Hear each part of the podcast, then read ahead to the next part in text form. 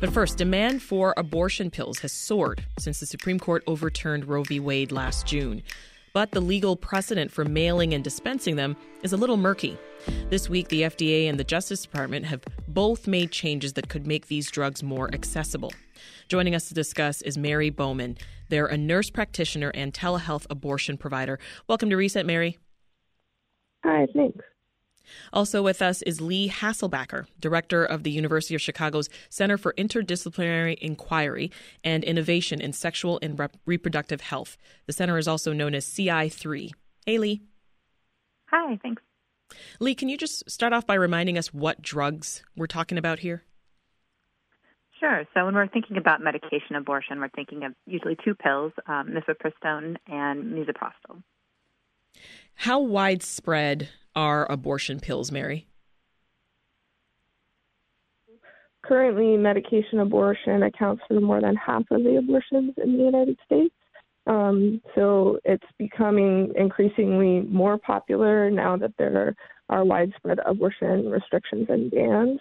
And with companies like mine, Choice, where we provide telehealth abortion services to 6 different states, we're mailing abortion medications to many people. So I would expect that number to rise.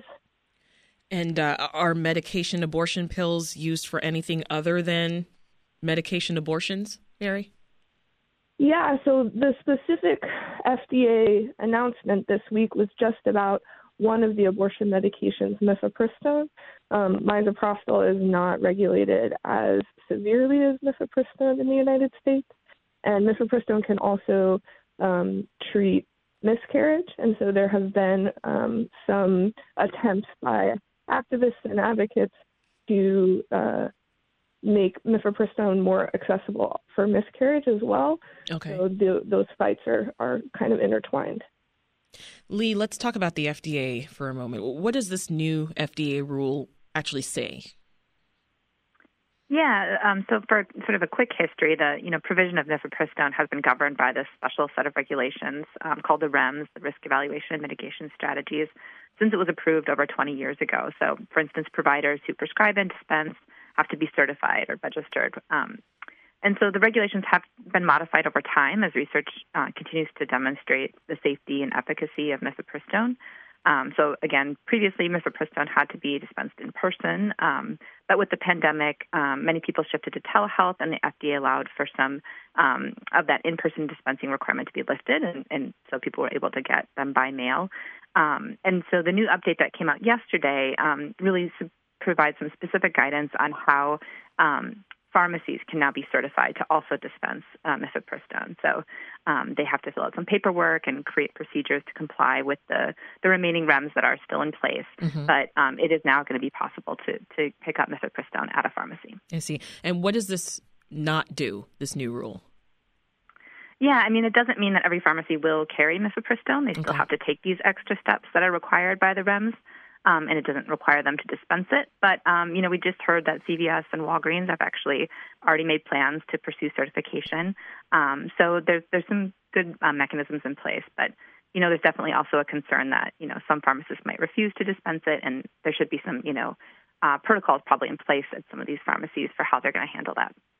Yeah, Mary, if Walgreens and CVS couldn't fill prescriptions, how have your patients at Choice gotten their medication abortion pills? Yeah, so we partner with a mail order pharmacy called Honeybee Health.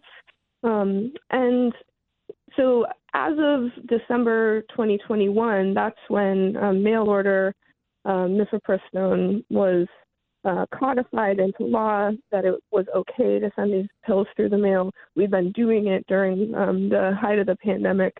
But then the FDA came around and said, you can continue to do this. So we've been using mail-order pharmacies, which for many patients is preferable. It's very discreet. It comes to your door, especially if you have a relationship with your local pharmacy. They know you. You might not want them to know that you're getting abortion medication. So for some people, mail-order is still going to be preferable. I also just wanted to add to what Lee said. Clearly, in states where there are currently abortion bans, they will not be able to provide mifepristone at retail pharmacies. And so places where there are bans and restrictions, still those supersede any new FDA regulations. Does this make medication abortion more accessible to people in rural areas, you think, Mary? I would hope so. I think that, there's a it depends on the people who still need to prescribe it. So we still are kind of in a crisis of abortion provision as well as access. Okay. We don't have enough abortion providers to meet the demand for abortions. And so as long as a patient can find someone who can legally prescribe the medication, if they can pick it up from a pharmacy, hopefully that will mean that they have to travel less, that they are better able to meet the need of the community, but it still depends on providers. This is Reset. I'm Sasha Ann Simons. It's been just over 6 months since the Supreme Court overturned Roe v. Wade, and we're seeing renewed efforts to increase access to medication abortions. We're talking with telehealth abortion provider Mary Bowman and Lee Hasselbacher, a policy researcher at the University of Chicago.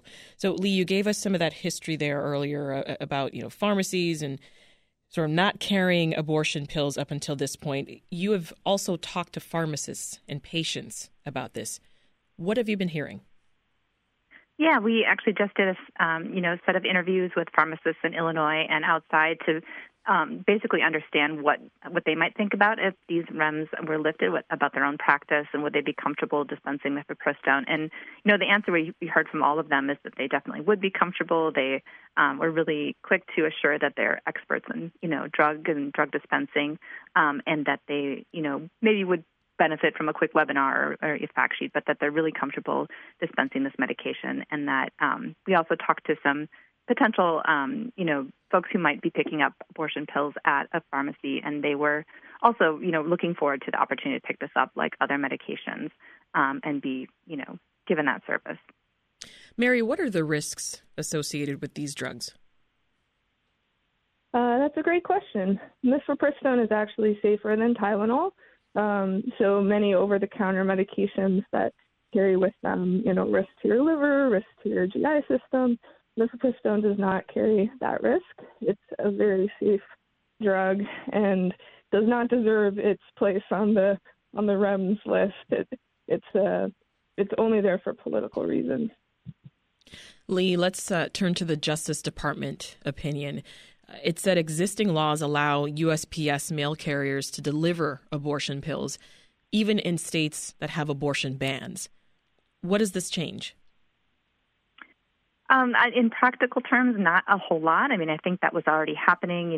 I think what sparked that was that the Postal Service really wanted to confirm that they were, lawfully able to carry these pills through the mail.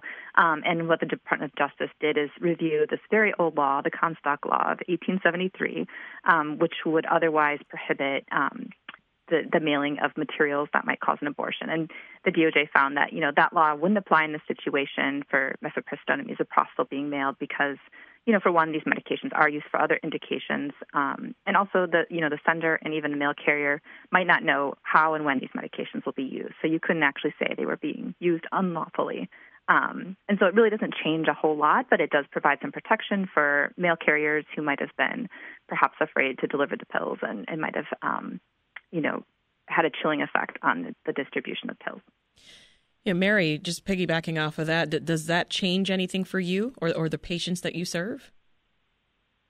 I think that, the USPS decision is mostly in response to anti-abortion activists who are trying to shut down organizations similar to mine, but not exactly the same, like Aid Access, or places that provide pills to people in states where there are currently abortion bans. My company doesn't provide medication to banned states because we work within the legal framework of the United States. Aid Access kind of is operating out of other countries and can do that differently. Okay. And so this just adds a layer of protection to some companies that have been providing abortion medications.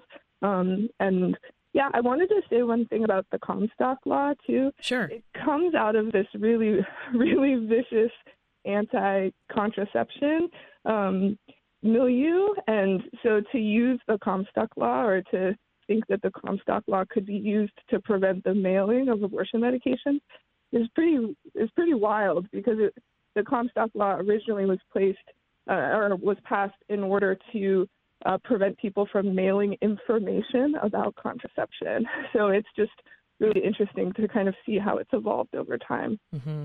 Before we go, I want to hear from each of you. Sticking with you, Mary, first, what else do you want to see from elected officials as we move forward here?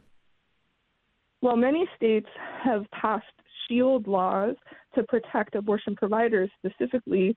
So, for example, if a Texas patient came and saw an abortion provider in the state of Massachusetts, and someone pursued aid and abet laws to, penalize that provider, the state of Massachusetts has a shield law in place that will protect that provider.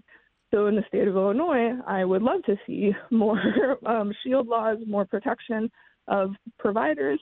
And then I would also love to see more initiatives to cover the cost of abortion through state and county funding, as well as abortion training for more providers. And Lee, what other policy efforts are you watching right now?